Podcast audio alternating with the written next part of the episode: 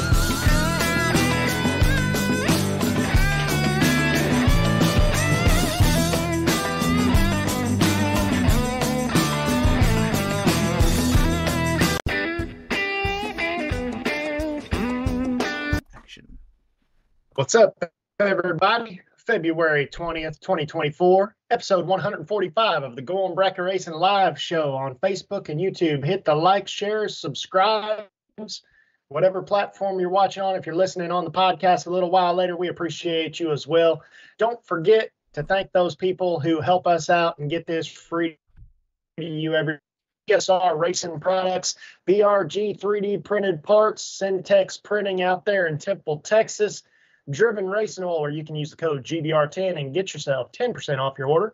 Proform Parts, visit proformparts.com.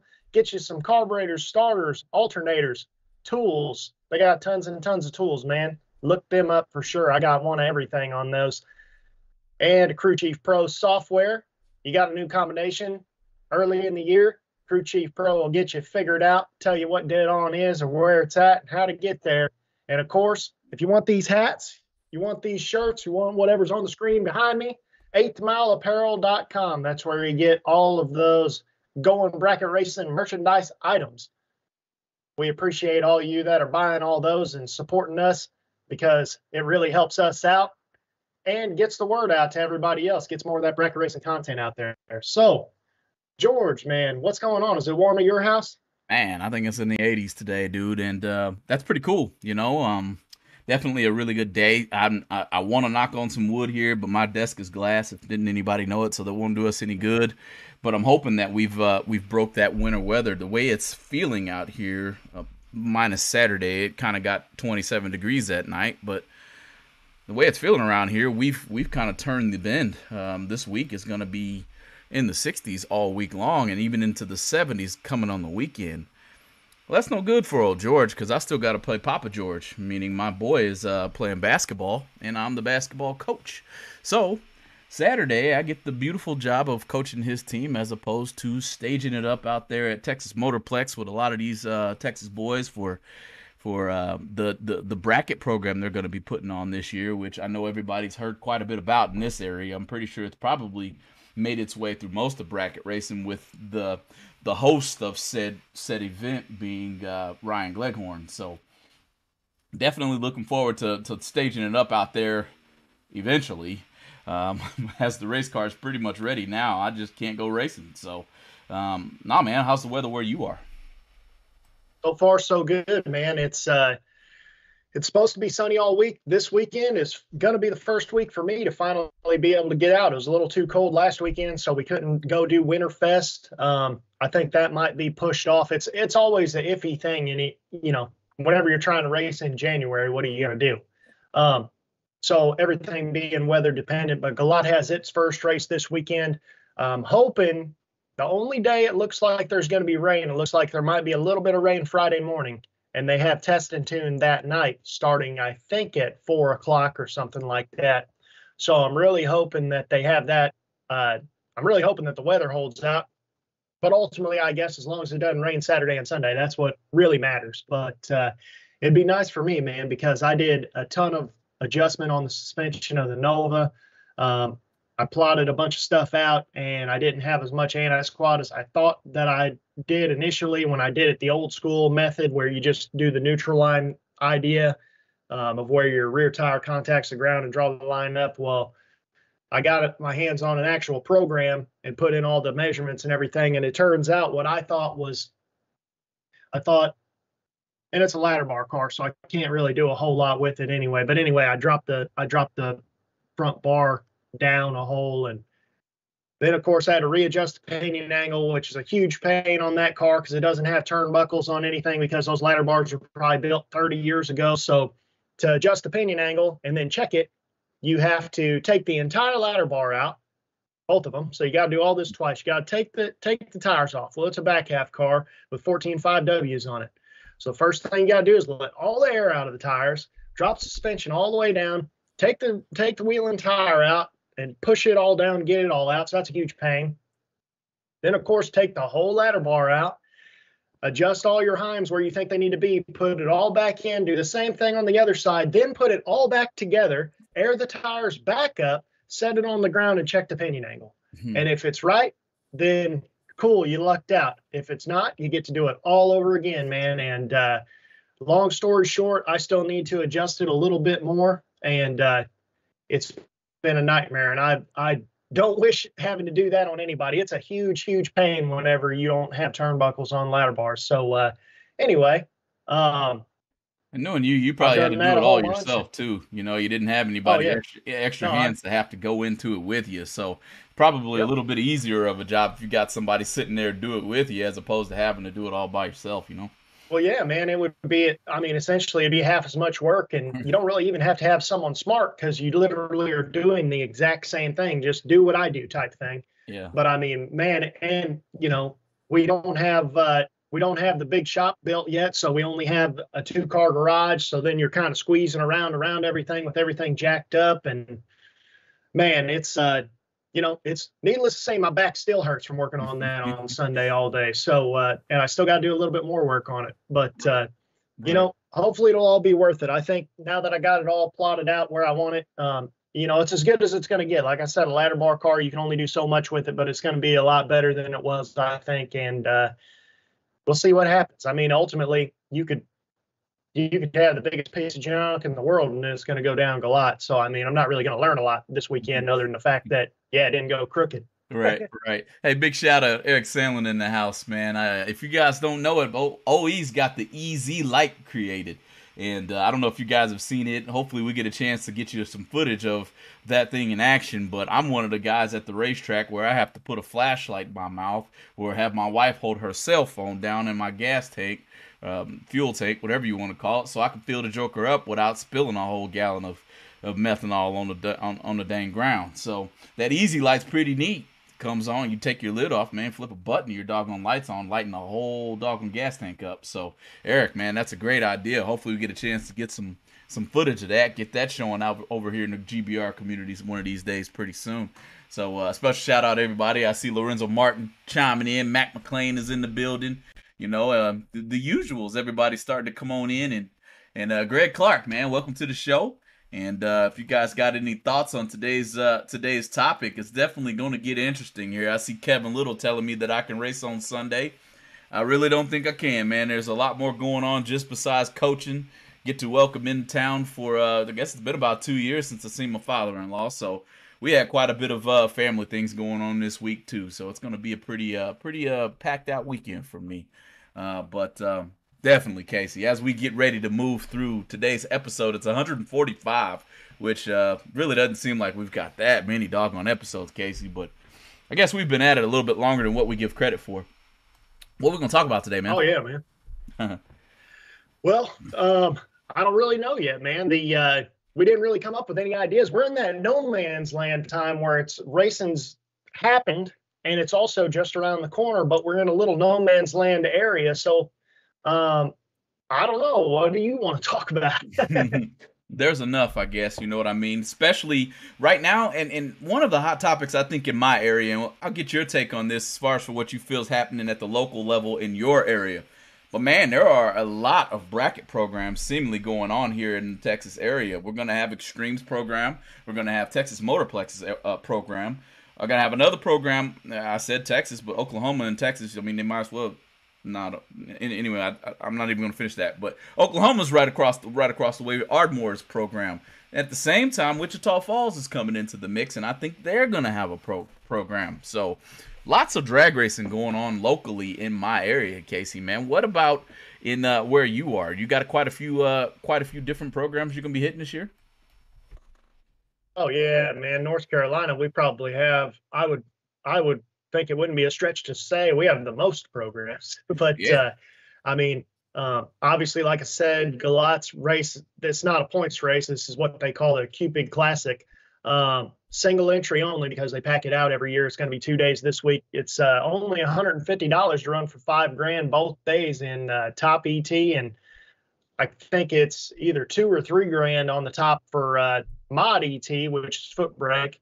Um, only a hundred bucks for for the weekend for that um, twice. So, and I wouldn't be surprised as long as the rain stays away. I wouldn't be totally surprised if there wouldn't be a gamblers race on Friday night. But uh, we'll see how that goes. It's not on the schedule, so we'll see how that goes. But obviously, we got the GALOT program. I'll run the vast majority of those. I'll probably run most of the time whenever Kinston's open. Uh, might hit Coastal a few times. Fayetteville's opening back up. I really want to go to Roxboro a decent amount this year because they've done a lot of repaving up there. Lorenzo Martin over there in North Carolina bracket racing page been posting a ton of uh, information about them. They're going to do a. Uh, they actually have a pretty cool 549 door car index and a 50 door car index uh, that they're running this year. That's going to be an eight car qualified field. That's that's a real good deal. Where uh, whatever the entry fee is, if you win first round, obviously you're already in the semis, you make like 25 bucks already. Um, and then you would just run the other program on top of it. I would assume that's what I would do. Um, so we got a lot of stuff going on, man. I, I would really like to, uh, haven't been to Piedmont yet. I'd like to get over there. Um, yeah, there's, there's a ton of stuff. Uh, Rockingham. We talked to Dan yeah. and uh, Al, I believe at, uh, which uh, that, that video is going to be coming out on Going Bracket Racing channel um, here in a little bit, maybe here in a couple weeks, our interview we did at PRI with them, where they were explaining all the updates. They're grinding the track now. They had new concrete, grinding all the track down now. Um, so they pretty much have a race every single weekend. Something's going on. They have a lot of big money stuff going on over there. They got their own points program. They got the Big John race always there.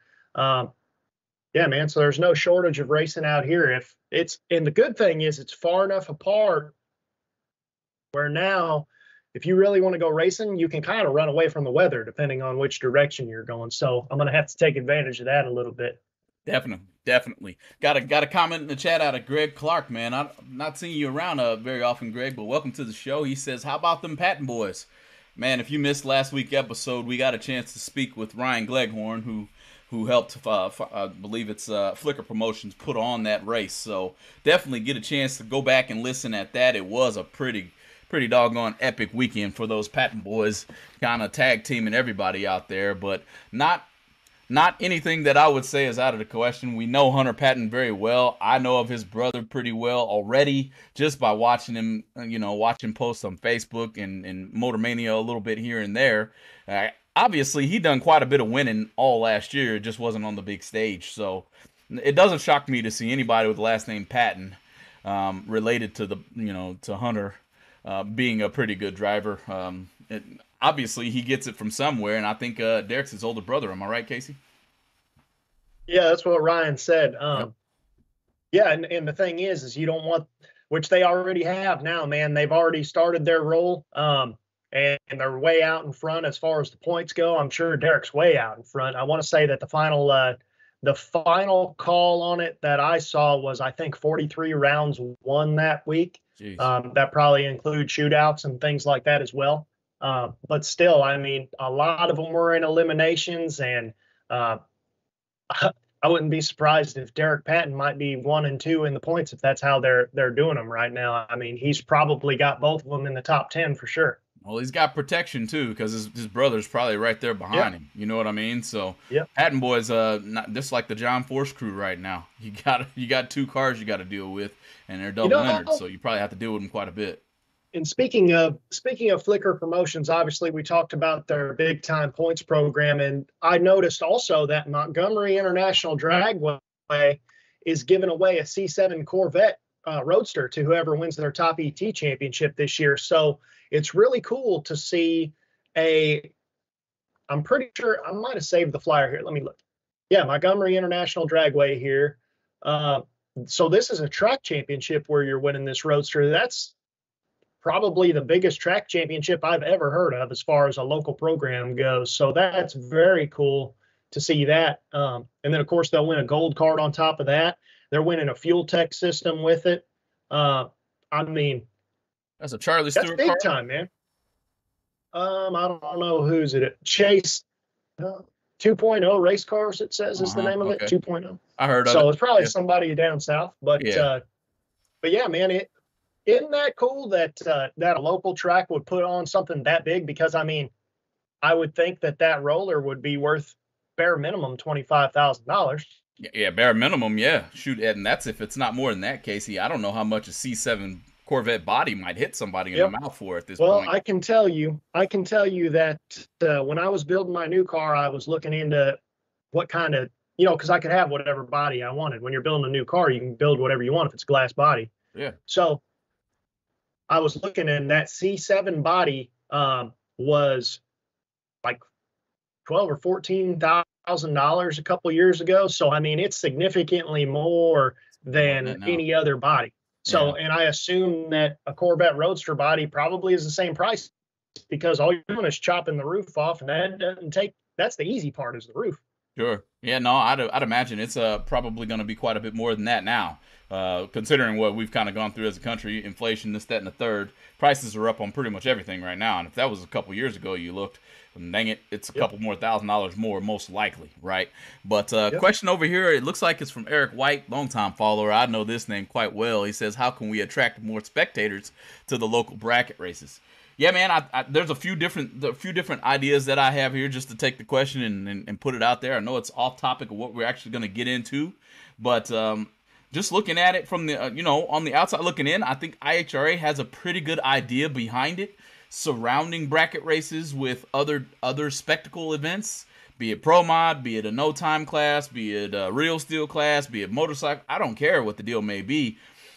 They're gonna get people in the crowd, especially if they do any type of grudge racing. I don't care if it's a prep prep track or not, but if they do any gambling races, well, there's a big crowd that follows that type of stuff. So that's gonna be part one, in my opinion, how we surround, you know, super pro, pro, and and no and and high school and and trophy, all these classes, how, what do we surround them with is is the way to get people into the stands.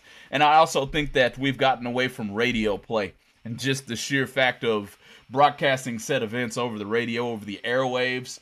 A lot of people still listen to the radio, especially in the Dallas area. I mean, you get caught in traffic, you never know what the heck you're going to hear. Hell, I remember driving, you know, all those years back and forth to Dallas, and I could probably quote off a few telephone numbers to uh, attorneys on the radio that just as have you been in an accident? Or you hurt? Well here's our telephone number and let us make you some money. So it's stuff like that that travels man it, and that's the best way to travel uh, get the word across in my opinion. So hope i answered your question yep yeah nova fan uh, following that up they need to bring back match racing i agree with that also that's that would be the number one way to bring uh, more fans to the stands because ultimately they're coming to see the match race, but maybe they get interested in bracket racing while they're there and realize, oh, this is right down the road. We can come out here, drink some beer, uh, fire up the grill a little bit, have a cheap weekend, watch some cars. I mean, there's a lot of people that actually still do that out here.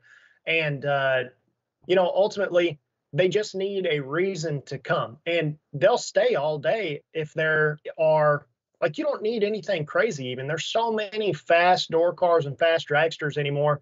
You could put just uh, a four car open outlaw field together and just say it's free entry and put like a thousand on top or something. Uh, you know, because if you bring the fans in, that only takes at uh, you know, maybe if you're trying to pay for that particular scenario, say it's twenty dollars a spectator or whatever. What is that? That that's not a lot of people. That's like 500 right. spectators right. to make two grand, right? And then you're making money. You know, right. so. You know, I see I see a couple other answers in here, and you said charge them twenty. I see Brian Cook here saying don't charge spectators at all. Yeah, I think well, that's a, that. it's it's, it's it relevant. Make it all at the concession stands. You know, do your best to to check the cars or check for coolers. Make sure they ain't bringing in their own. Of course they're going to, and you're not going to be able to catch it all, but they still got to eat. You know what I mean? Um, you know, just little things like that are. Or if if if if I think it's Pine Valley that may charge per car load, Casey. And Here's what I would pile do. as many people in a car and let them in let them in per the car instead of per the person. Go ahead. Let the let the spectators in for free. Tell all the people with local food trucks around that area and say, hey, we're expecting to have 500 spectators or whatever and they charge the food trucks to come in, then you don't even have to open your concession stand, and the food trucks just paid for your event, you know. And like, I mean, yep, charge them the entry fee, and now all these people are hooked on drag racing. Hopefully, I, I would have to also say that that's how they did it in Maui, if I remember correctly. Um, because uh, well, I know I remember it correctly because I went to this one food truck and got some fish and chips Oh my lord, that's all I gotta say about that. My stomach just growled. I don't know if you heard it in the microphone, but that's how good it, my my mouth was water. I can't even talk. You know that was good food, and but there were I don't know how many food trucks at Maui Raceway Park, and it was packed out there. You know, so obviously they've got it down uh, on that as well. Eric Sandlin chimes in and says a free spectator punch card. Five punches get you a free spectator ticket to the bracket races. Yeah, man, that ain't I I do one better. Five punches get you a, a, free entry to whatever race we got going on. Just bring yourself out here, because if you got one punch card that's free, that person probably going to come with five people. You're still going to make money off of four, you yeah. know. So definitely another good right. idea there. So anyway, Casey. Yeah, man. Uh, Nick Caputo in uh, in the YouTube side. One thing I've noticed fan wise at my local track US 41 in Indiana is a quick eight series. More spectators show up so that's that's exactly what we're talking about. I agree. Uh, Reggie Litch, this is something that he actually mentioned to me last year, and I didn't forget about it, but you just reminded me of it. And we'll just talk about it right now.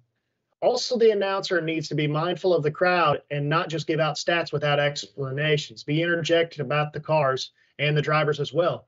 And Reggie was talking about this. He said, Man, I, I got an idea that you and George need to talk about on here. And uh, the guy we had on last week, Ryan Gleghorn, is one of the best at this. Um, he throws out stats and explanations at the same time and why it matters. Big Jed is the original person who who started all this stuff.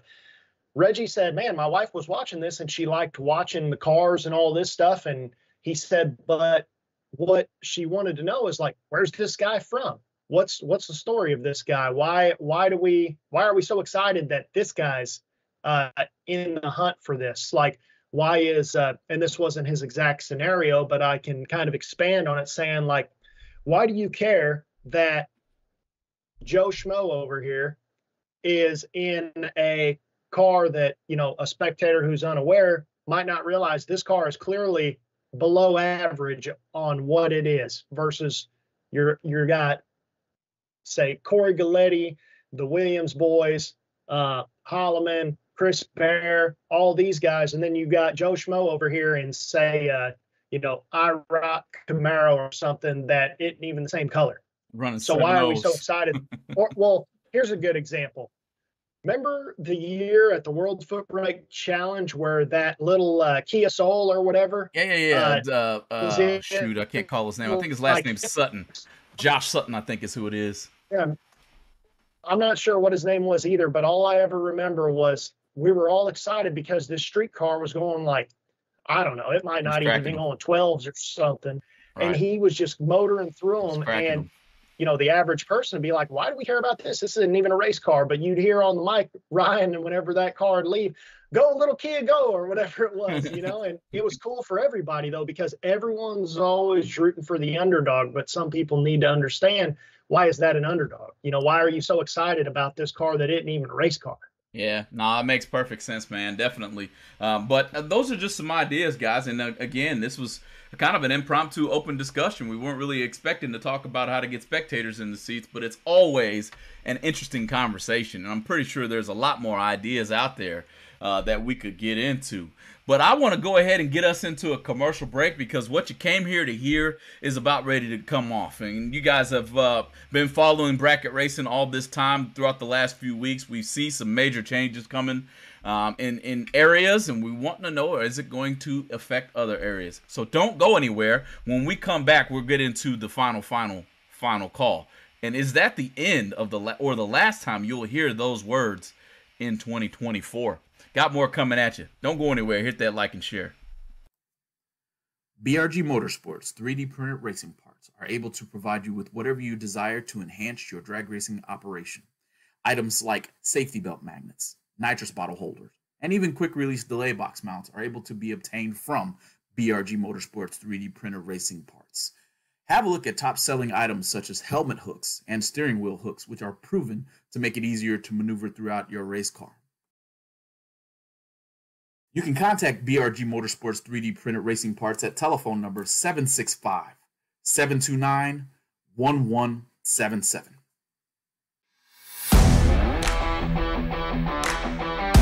Innovation never sleeps at Proform, and we're making our popular Black Race Series carburetors even better by adding new features that will set them apart from the competition. Some of the newest features include a newly designed main body with contoured venturis for better airflow and a new inside and outside two step down leg boosters for increased atomization and better throttle response. Also, newly designed fuel bowls with increased internal baffling for better fuel control and the lower fuel ramp for reduced turbulence. There are also some new upgrades to point out.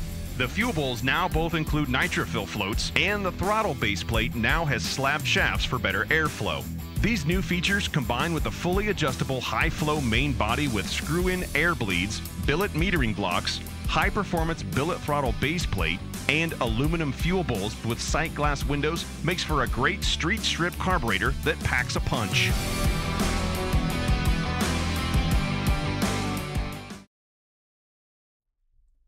All right. All right. Welcome back. Welcome back. Going Bracket Racing live, episode number 145. Casey, man, you the, you the man. Been doing this with you for a while, man can't can't thank you enough for all the time you put into it. I'm sure you feel the same way about me, even if you don't ever say it to me. You know what I mean? I just wanted to throw that out there, big dog. But hey, can't keep the lights on without Ken Jones Performance, Team 14 Motorsports, TSR Racing Products, Proform Parts, CrewChiefPro.com, or for the Crew Chief Pro software, Driven Racing Oil, BRG Motorsports, 3D printed parts. I mean to tell you, he can make you anything you want. Okay, I said anything and I mean anything. So just let let him know what you need and he can get it done. Syntex Printing uh, out here in Temple, Texas. I got some stickers down here. I got some big ones. I got some little ones. Uh, but thanks for all you do for us. Eighth Mile Apparel. Go and get you some of that GBR merch. It's uh weather's getting nice. There's some dry fits on there. There's regular t-shirts, hoodies, and you might not need that right now, but you might want one when it come wintertime. So get go ahead out there and uh, see what you see. And uh, of course, those guys ever over at your ad here.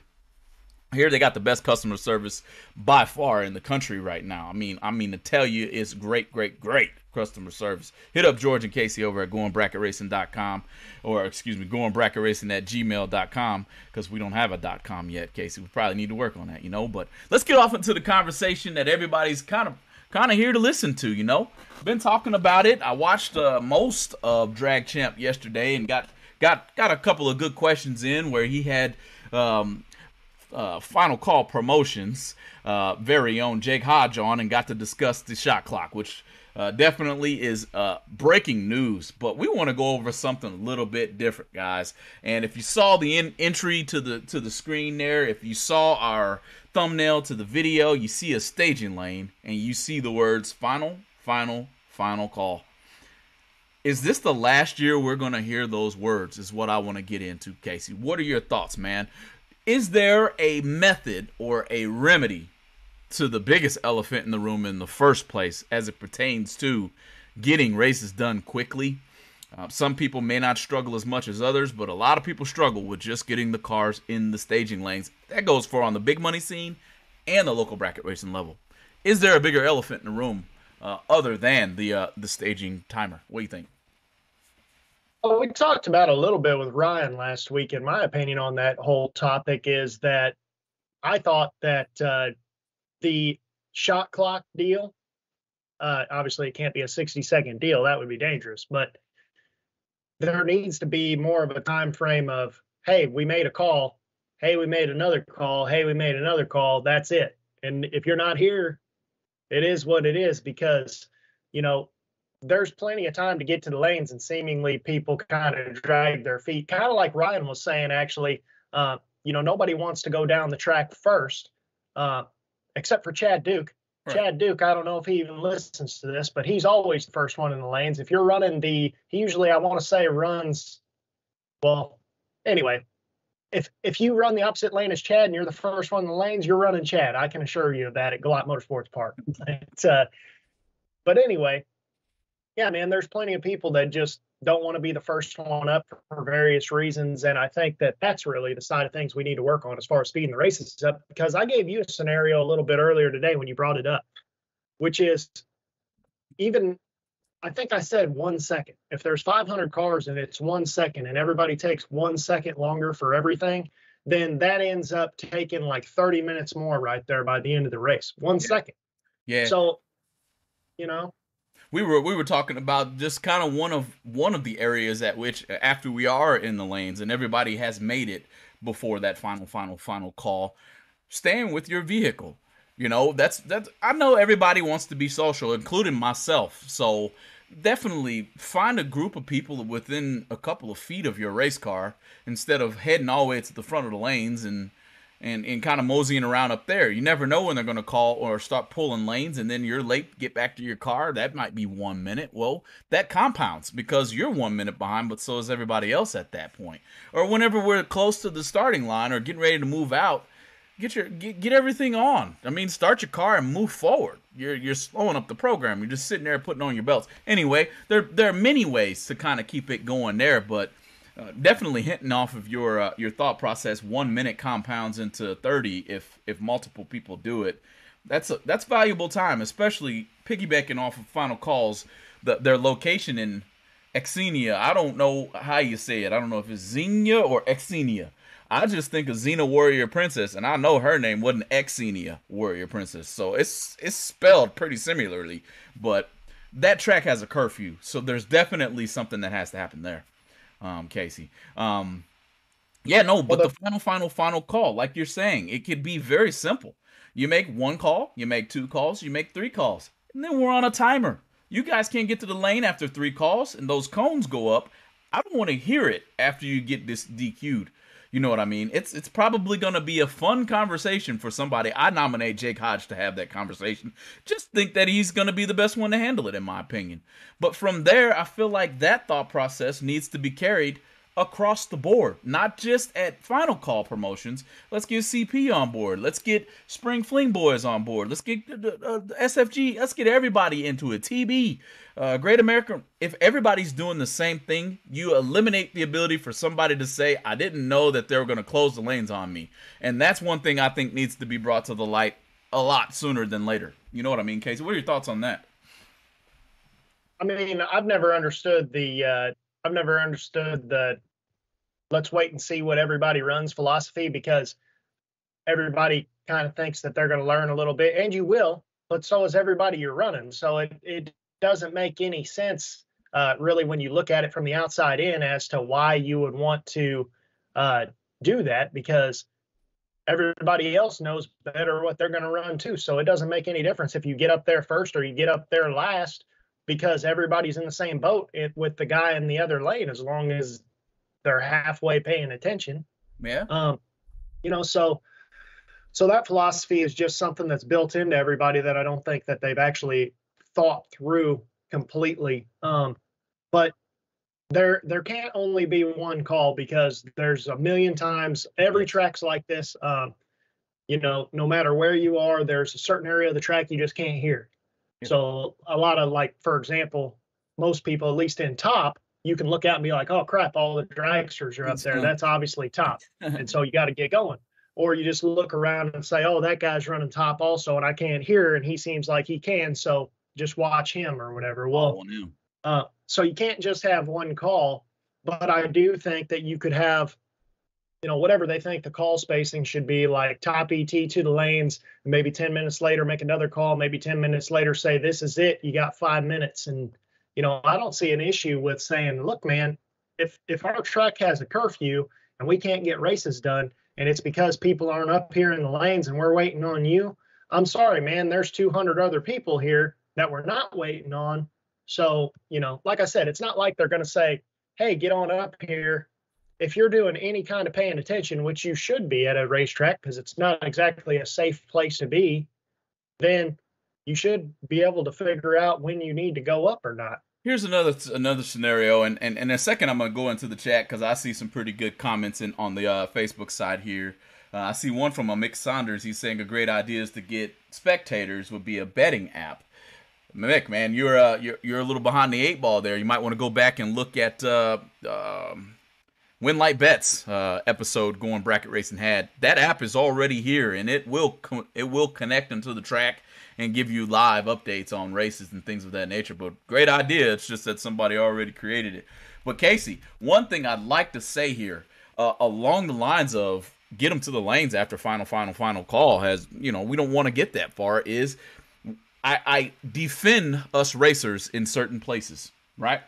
How often do you go to a racetrack and maybe not at GALOT, maybe not at Extreme, I think maybe every now and then at Extreme and Ardmore, but how often do you go to the racetrack and they've made their final final call and not one single car has gone down the doggone racetrack?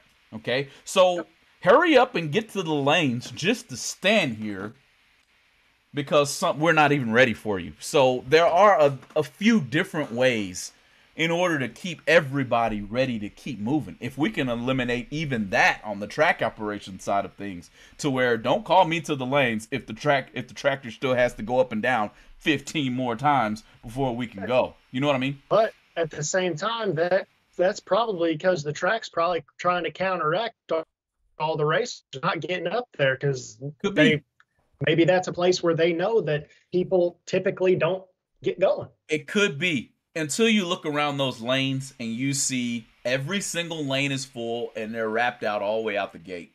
That's not a problem with the racers coming to the lane at that point. We're sitting there 20, 30 minutes sometimes, not going down the track. Well, don't call the racers to the track until you're ready for them to go. So I can hear racers having that as a rebuttal to the um, final, final, final call, and then you're going to shut the lanes. Well, you guys will call us to the lanes and we'll just be sitting there. I don't want to just sit there either that gets old. And number two, in Texas, it'd be 110 degrees. I'm still sitting in the lane. I don't want to sit in the lane at 110 degrees if ain't no cars going down the racetrack. Now I'm pretty sure, I'm pretty sure other people feel the exact same way. So I want to defend the racer as well here and not just cast stones at you know all of us for being so tardy uh, getting to the lanes. I don't know if that happens on your end though, Casey. You guys might run just as smooth as possible at GALOT you know, never never get to the lanes to just hurry up and sit there, even if nobody didn't oil it. Yeah, it's hard. To, it's hard to say out here, man. There's uh, a lot of people out here are like, you know, second, third, fourth generation racers. So whenever those people come to the track, they're ready to race. And people out here, especially, you know, this is one thing also that double entry actually helps double entry helps people get to the lanes quicker because they know they want to have that cool down time. So this is one scenario where double entry actually speeds up the race as opposed to, you know, I'm talking in a scenario of, you know, 200 cars double entered making 400 versus 400 individual cars because those 200 guys know they got to come back around again. So they need to get down the track so they can get back to the trailer, cool down, come back to lanes again. Right, It's a true statement for sure. We'll take a couple of comments out of the chat because they are rolling in on this end. So uh, I'm looking at Brent Alford's uh, comment here. He says, "I'm not sure what it takes some people so long, or why it takes them so long. I'm not scared of going out first. Of course, he's speaking for himself, and we're going bracket racing. Uh, your opinion matters to me. So he's not scared to go out first. Uh, we come to race. We can hang out after the race. Sometimes tracks are too soft and don't want to hurt someone's feelings if they can cut back um, off, cut the back of the lanes off. And he's basically saying this is why um, we don't see a lot of enforcement on the back of the lanes. What do you think, Casey? Are we are are we too soft sometimes? I mean, dude, if I call you final, final, final, I mean it, guys. This is the last time, final. I mean it. Okay, I mean it. And it's 20 minutes later, and we still don't got everybody in the lanes. Hey, man, there's got to be a breaking point. Well, the thing is too is that there always is going to be the time where, and I've been in this scenario before, where somebody's trying to rush around and like maybe something broke or they're trying to fix something, and it's like say fifth round and they're trying to hurry up and get back to the lanes, and uh, you know maybe that would be a time where if a if a track is saying no, bottom line the lanes are closed type thing, you can give everybody one break a year. Write their number down, write their car number down, say that's your one break a year, man. So that way, if you use your break dragging your feet the time you finally need it, it's like, you know, don't cry wolf if there's no wolf. You know, Yep. that's essentially what you're doing. So you can give them one break and be like, look, man, you know, this is it. If you use it this weekend, then I'm sorry. Whenever July comes around, you know, it is what it is. We're not waiting on you. Yeah, no, I like it. I like it. Hold on a minute here. I've seen a couple more. Kevin Grider's actually chimed in and said something here.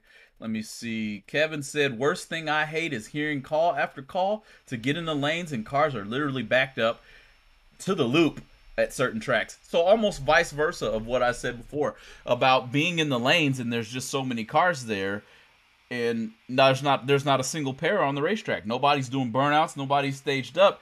KG is basically saying, "I hate the final, final, final call when the lanes are fi- full as all get out." What are we trying to prove here?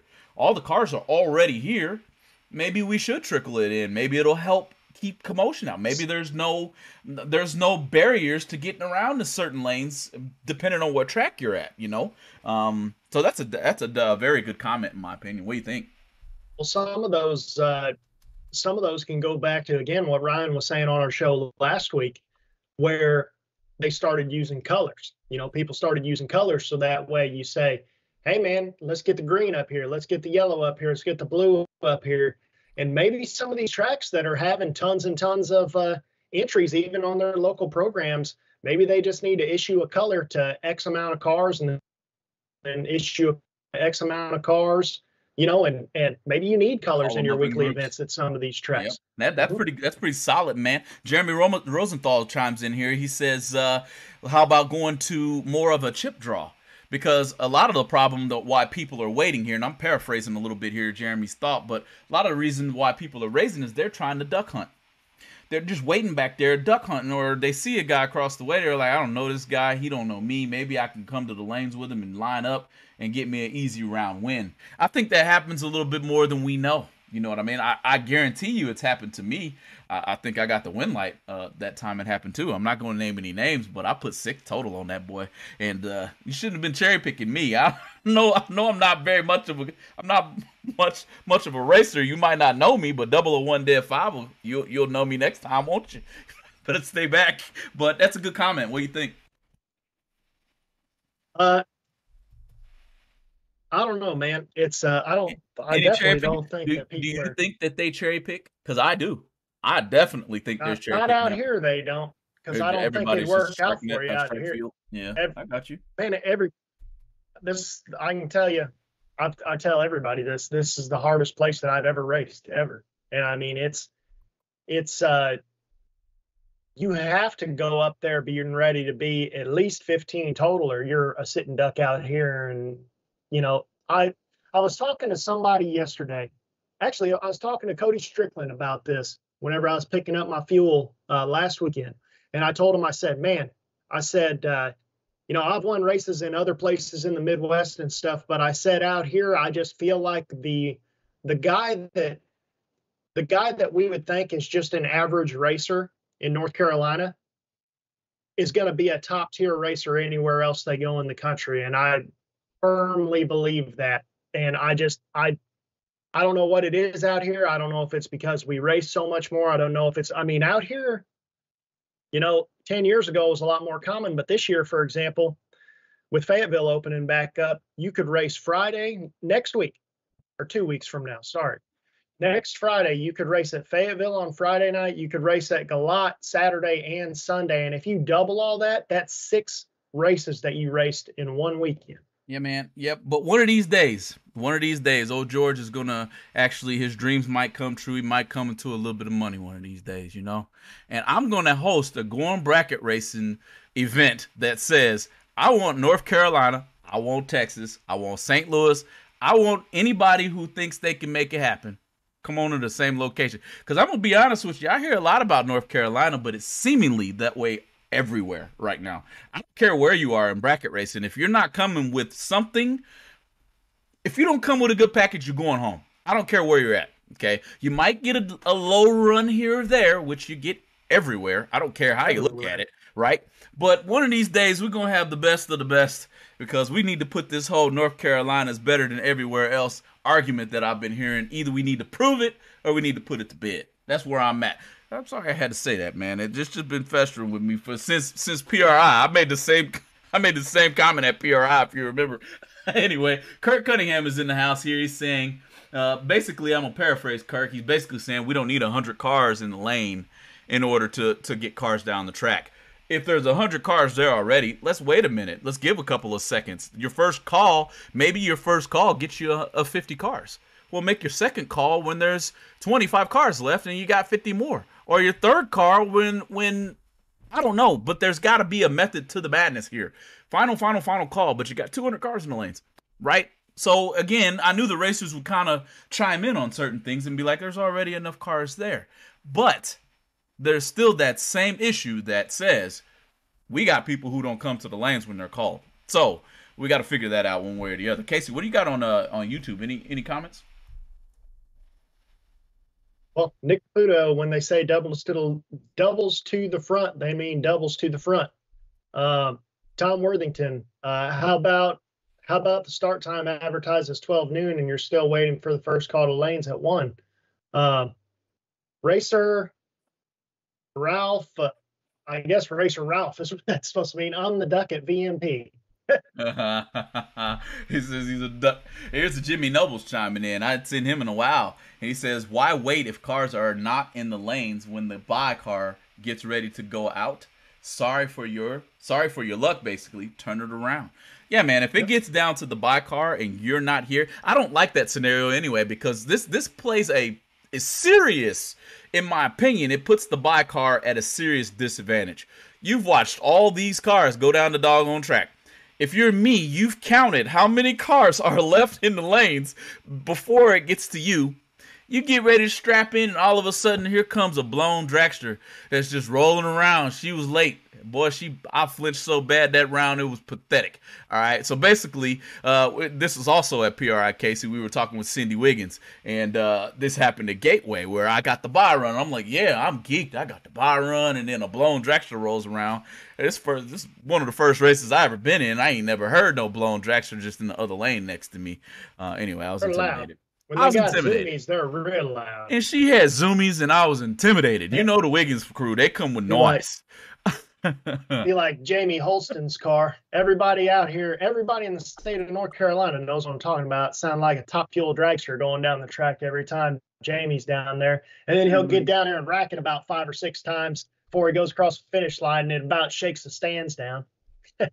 Gee whiz, Wes Ellis is here. He's saying, uh, first he said hi, and he says the color, the color uh, theory, or calling them in in colors or in groups, has always worked at any event that he's ever put on. I've never really had a negative experience with that either, and you can see right now, even at Spring Fling, they got the groups that they do, and you can see those races actually running pretty smooth based on that. So you you might be right, Casey. We might need that at the local level in order to keep keep races going. This is just locally, of course. I know the the grand scheme of things, we're trying to get those big money events with tracks that have curfews done a little bit sooner, and that's kind of the premise behind all these changes in the first place.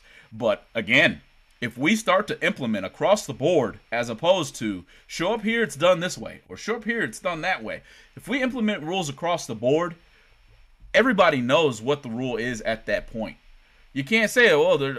And I'm with Jake Hodge. I don't like stage stage lock. It causes more problems than it than it helps.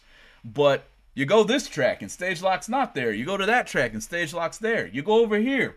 Um, uh, pr- True Start is here, but it's not there. There's all kinds of things that we could actually, if we could get on the same page with everything we do, everything's gonna run smoother just based off of that alone. Here's a, here's an interesting uh, thought, Tom Worthington. Some places say that if you're not in the lanes when the first car stages, you're out. And that guy's been. Tom, put in the chat. How long have you been racing? This this guy's been racing for a long, long time. So that's an interesting comment. What do you think about that? Yeah, man. Read that. Say that again because I'm sitting here. Uh, I'm sitting here reading Wesley Washington for the next one. Say that again. Some places say if you're not in the lanes whenever the first car stages, you're out. Wow, wow. That's that's a. Uh, I wouldn't call that harsh. Uh, I think that uh, it's definitely depending on where you are. There's just so many race cars in some of these areas. It's kind of going to piggyback off of what I think Wesley Washington is saying with his, but it's hard to do that because there's just so many races. Like you show up to GALOT, there's two 250 cars. You yeah. know what I mean? You could show up to, well, show up to Extreme. There's going to be close to 150 cars out there. So right. the first car stages, yeah, yeah that's going to be tough because we don't got enough room to put all the cars in the lanes right there. You know, I get it though. That's it's good. You know. Well, uh, for a smaller track, I guess it could be something that could potentially be implemented. Definitely for a smaller track. You know, you got 40 racers out, maybe 50, 60, uh, anything under, anything over 80, I would say. 100 is pushing it. Okay, uh, that's that's quite a few cars. I don't care how you shake it. That's quite a few cars to stuff into the lanes. But Wesley Washington is saying here we get about ten pair in the lanes, then start sending them racers will speed up their program once they hear cars going down the track, and that is 100%. Yep. If you know your class is on the track and cars are, you hear cars going and you hear dial-ins getting called out, you know it's, whoa, he's dialed 476. Well, this ain't Pro ET no more, dog. I've never seen a Pro ET car run 470s. I won't put it past anybody, but I've never seen it. I don't know about you, Casey. So, uh, good call out right there, Wesley Washington. Um, what else you got over there on uh, YouTube, Casey? Anything? I got a couple more. I think I've ran through most of them already. I got a couple more. This one's out of Austin Thompson. He's saying maybe not cherry picking, but there's definitely single entered guys who are trying to avoid running guys who are doubled. That's got to be 100% yep. true, especially at the big money rank. So, uh, Austin, you're spot on, dude. But most of the time, on the big money scale, everybody's calling doubles first. And so, if you want to avoid that, when they call your class, you better not be late, dude, because those doubles are gonna be getting fueled, maybe cooling a little bit before they come back up. You you meet be at the end of the lanes on on a race that has double entry, especially the big money races. Be towards the end of those lanes. You're gonna deal with somebody who's already been down that racetrack, and that's what I would say about eighty percent of the time in the back of the lanes. Well, that's uh, that kind of goes back to Doug MacArthur's theory, man. That's he told me um, whenever they call double entries, he says, I'm running up with double entries because otherwise you're in that situation that they've been down the track and you haven't. So I've always thought that's odd um, since we've been talking about GALOT a bunch. Um, I've always thought it's odd that they call doubles first. They should just call the whole category first because why, like, that doesn't make any sense. Uh, to me because I understand the idea that they want the doubles up there so the doubles can get back and cool down. Yep. Well, they should just call the whole class because the doubles are in theory going to get up there and go anyway and if they don't that's their problem that they're still hot. I mean i've been doubled i've been doubled a ton of times late. Uh, the last last race they had uh, last year that i went to i think i was still doubled in fifth round and i mean my stuff my stuff wasn't hot because i was running it the way i was supposed to to be able to accommodate for it. So i yeah. mean it's it's very, whenever when justin runnered up that night and everybody says oh well i run gas the night Justin runnered up, he was doubled, I want to say, in fifth or sixth round still.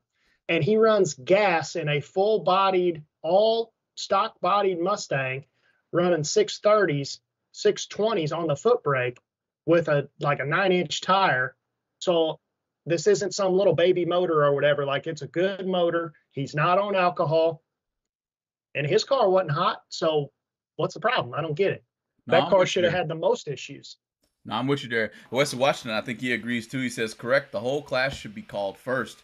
Only fair way to do it. I agree as well, Casey, because, I mean, I understand they're doubled, right? I understand that you got to cater to your doubles. But there's a point in time where we're catering a little bit too much and almost tilting uh, tilting the deck. You know what I mean? It's almost getting stacked up at that point. So I feel like they call them to the lanes early to cater to the double. Give them more time or give them the thought. I know they're racing against each other, which is weeding out the doubles in the first place. So That's it's kind of anyway. It's the theory, and it's probably the truth. It's it's probably give and take, though. You know what I mean? I don't know if everybody's just checking to make sure that those cars are doubled that are getting called first. You never know because people can go to the lanes as they want to. You know.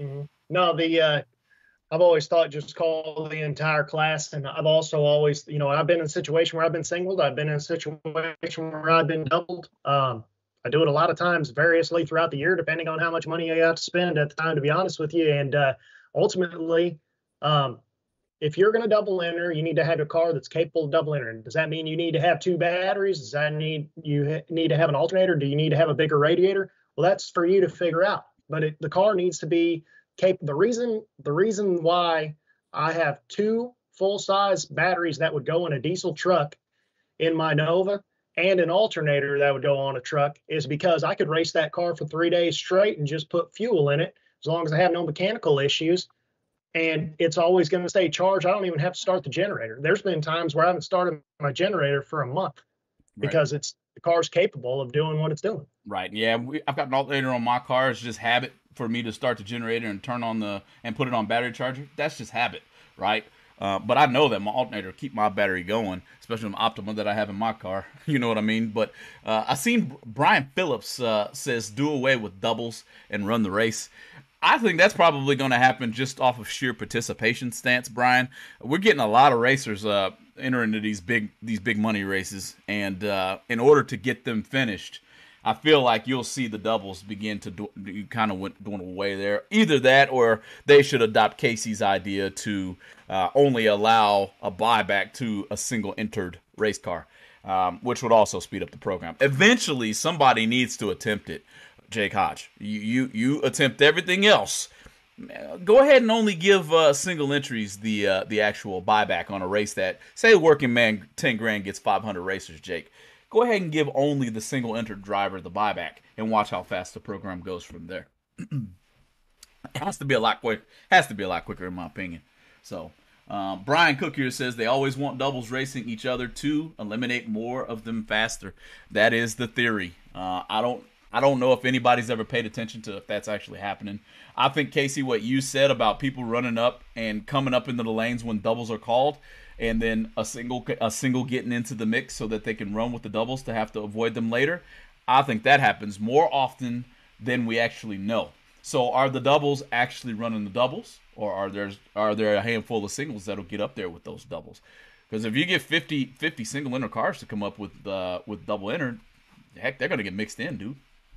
Who knows? Yeah, but what's the what's the difference? Because the number of entries is the number of entries. It doesn't make a difference. The only difference yep. is is the thought that you're trying to get rid of the doubles, so you're not waiting on them to come around. But if you're implementing these ideas that we've been talking about, where you're not going to wait on them and you're telling them you got to get up here, then that's not a problem either. So, yep, you know, yep. So, grand scheme of things here, guys, that final, final, final call I think I seen somebody's comment on YouTube where he says, "Man, racers know they understand. It's like talking to your kid. Uh, if you don't do this, I'm gonna get you. I'm gonna warn you again. I'm gonna get you. I'm gonna warn you another time and another time and another time and another time." And racers are like, "You can keep saying final, final, final, final, final, final, final, final, all you want to, and you ain't gonna do nothing. So I'm just gonna wait." Mm-hmm obviously yep. you've it, until you pop somebody on the hand especially a kid and say i warned you pop you won't get any results. This is the way it is, and that's the same thing. I believe it's the same way in drag racing. Not calling anybody out there kids, by the way, but just saying it's the same concept. Yep. Casey, Agree man. with that. Casey, man, what you got in closing, dude? You know, uh, we told you an hour would be here before we knew it, and I, I could keep going on this con- on this conversation. Obviously, I think the the rest of the chat can too, because we're steady getting getting people rolling in here with comments. So, what you got in closing, big dog? Man, I just hope that uh, hope the weather stays away this weekend. I'm glad to get to go back to the racetrack. I've been getting cabin fever up in here, and uh, I'm just happy to go to the track, man. That's that's where I like to like to be at on the weekends. Get to see a lot of my buddies that I haven't seen for quite a while over the wintertime. Everybody's getting all their stuff. Get to probably see some new things at the track. You know, there'll be some people out there with some new combinations, especially being this early in the year. Um, you know, I'm sure we'll have a bunch of cars up there that we haven't seen before simply because people will probably come down from Virginia, people will probably come up from South Carolina, people might come over from Tennessee too. So I mean, that's the reason it's single entry is because everybody comes from everywhere. They want to get racing. So I'm ready to have a good time this weekend. Yeah, Casey, read Eric's uh, read Eric's comment in the YouTube side of it, and real quick, I'm gonna go over a couple races because I hadn't done it yet. So, guys, you know TB Promotions has some races coming up, and so does CP Promotion. Uh, we already seen the Derby City 5K. I do believe that the old electric car driver actually won that old uh, Hoff won the the Derby City 5K. Um, he says he was, I think he might have been 12 average off the tree the whole time he was there. So, congratulations to him for winning that. I got it wrong last last week. I thought it was uh, Hunter Patton who won it. No, it wasn't. It wasn't Hunter. It was Danny Hoff. So congrats on that. Race number two is coming up, guys. It's at Beach Bend, um, followed by a whole plethora of good events. I'm definitely looking forward to each one of them. Race number three, I do believe I'll be at personally. It is in my hometown, Worldwide Technology, the Twin 50s. I will definitely be there for that. But I will definitely be watching race number four, 250K out there at US 131 Raceway. So definitely, if if you if you can't get into a good race or you're looking for a good promoter to race with, you can't go wrong with TB Promotions. His his track record speaks for itself. It is a racer who thinks like a racer, who will crack your skull on a racetrack, and then he will also promote uh, very well. So definitely get a good chance at looking at uh, maybe uh, coming to one of his races. Next up, CP Promotions is going to be out there in Baton Rouge quite a bit, or in the Baton Rouge area quite a bit at Capital City Raceway, I do believe. Um, and uh, I'm sorry, State Capitol is the name of the racetrack. Uh, out there for a racer's appreciation and a top bulb extravaganza. Gonna be some very, very interesting racing going out there, guys. If you're in the area, I don't care if you're not in the area, it's definitely a race I would uh, look at uh, as a potential to coming out to and having a good time. GBR Media will be on the premises, so if you haven't hit that subscribe button on YouTube, make sure you hit that. That's where the race will be televised live. Um, on GBR. So definitely thanks for everything you guys do and, hitting that subscribe button. But uh, you will be able to catch a couple of races there uh, here just pretty soon. Casey, did you read that question? Yeah. Um, the so the the question was how long do you give somebody who's having an issue and somebody has let the track staff know. Um, that's something that uh, that's something that really just needs to be on the flyer or whatever. Say, hey, hey man, let us know you got 10 minutes or something like that. Whenever the last car goes down, you got, you know, whatever it is, maximum amount of time needs to be set ahead of time. That way, if you get there and you're like, man, you know, I don't even have the wheels back on and uh, I got 30 seconds left, then you don't have to try to hurry up and get up there and then maybe leave something loose and something stupid happens. Um, because we've all been in that situation too, trying to slap stuff together and then being like, man, that was stupid. That could have been bad, or maybe it does end up bad. So, uh, you know, it's uh, you know, that's that's just something that needs to be discussed every once in a while. It wouldn't be bad to have a drivers meeting every once in a while, maybe even if it's only once a year, the very, very first race of the year. Yeah, man. Uh, my comments on that, my thought process is it, it's it's good to be courteous. It is, and that racer who says I have issues, send somebody over there to see if that car's taken apart first, and if the car's actually taken apart, write the racer's car number down. And if the if there's still pairs in the lanes, let that Joker on through there. In my opinion, you don't have to give him a time limit. And if he gets his stuff fixed, it's an actual. You have confirmed it is a legitimate issue with his race car. Let him in. You know what I mean? Be- because he's got a legitimate reason for the reason why he didn't make your calls. So, I'm not necessarily saying we need to bend the rules all the time, but if you can lay eyes on the car and see that it is actually in pieces, uh, he's maybe trying to do this or that and the other, hey man, make a judgment call there. I don't see anything wrong with judgment calls here. I just don't like if there's a whole lot of people coming to the lanes that didn't come and tell you that there's an issue with their cars them taking forever to get to the lanes and, and prolonging the whole weekend. So definitely, uh, definitely uh, interesting, interesting topic. It could be the end of the final, final, final call, guys. In in all reality, in 2024, we might not hear that final, final, final call no more. It might just be the lanes are closed. Uh, sorry, you guys, if you didn't make it, the lanes are closed. Um, not trying to be a butthole about it, but that's just the way it is around here. So, thanks, guys, for tuning in next Tuesday we will have WDRA on the show, I do believe, and uh, get a chance to to to see how they implement their races. Maybe even ask some of these questions if they're going to be maybe looking at doing some of the things we talked about today. But don't miss it. Chime in. Bring your questions, bring your thoughts, like, subscribe, all that other good junk. And for now, we will see you guys on next Tuesday. Thanks for joining us.